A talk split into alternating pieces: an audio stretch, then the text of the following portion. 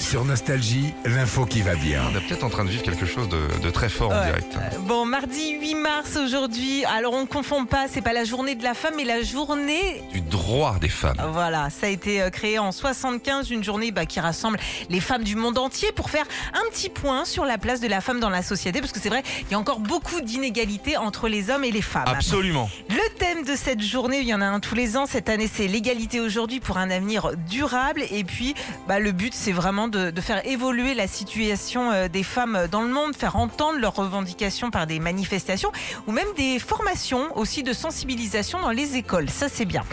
Pour euh, info aussi concernant l'égalité homme-femme, Philippe, 27% des députés français sont des femmes. Ça Pas- manque, hein, ça Ouais, manque de, c'est- point de vue féminin à l'Assemblée, oui. Et euh, notamment du côté des maires, euh, 16%, euh, 16% seulement des maires de France sont des femmes. 73% en revanche des personnes de l'éducation nationale sont des femmes. Tout ce qui est ATSEM, maîtresse, euh, infirmière scolaire, agent d'entretien, entre autres. Euh, une seule femme est patronne au CAC 40. Alors ça, j'ai halluciné. On est- on a- notre patronne, c'est une dame ici. Oui, c'est vrai, Oui, c'est vrai.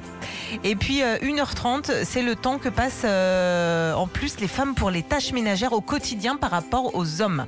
Est-ce que je peux vous conseiller une lecture Vas-y, avec de plaisir. Emma de Ruski qui s'appelle La femme que nous sommes? C'est un roman Ouais. qui met, euh, c'est une histoire, c'est un roman, une histoire de femmes, leur quotidien, leur vie, leurs souffrances et les violences conjugales. C'est à lire comme un roman Très et bien. ça, ça ouvre l'esprit. On salue cette euh, jeune dame. Retrouvez Philippe et Sandy, 6h-9h sur Nostalgie.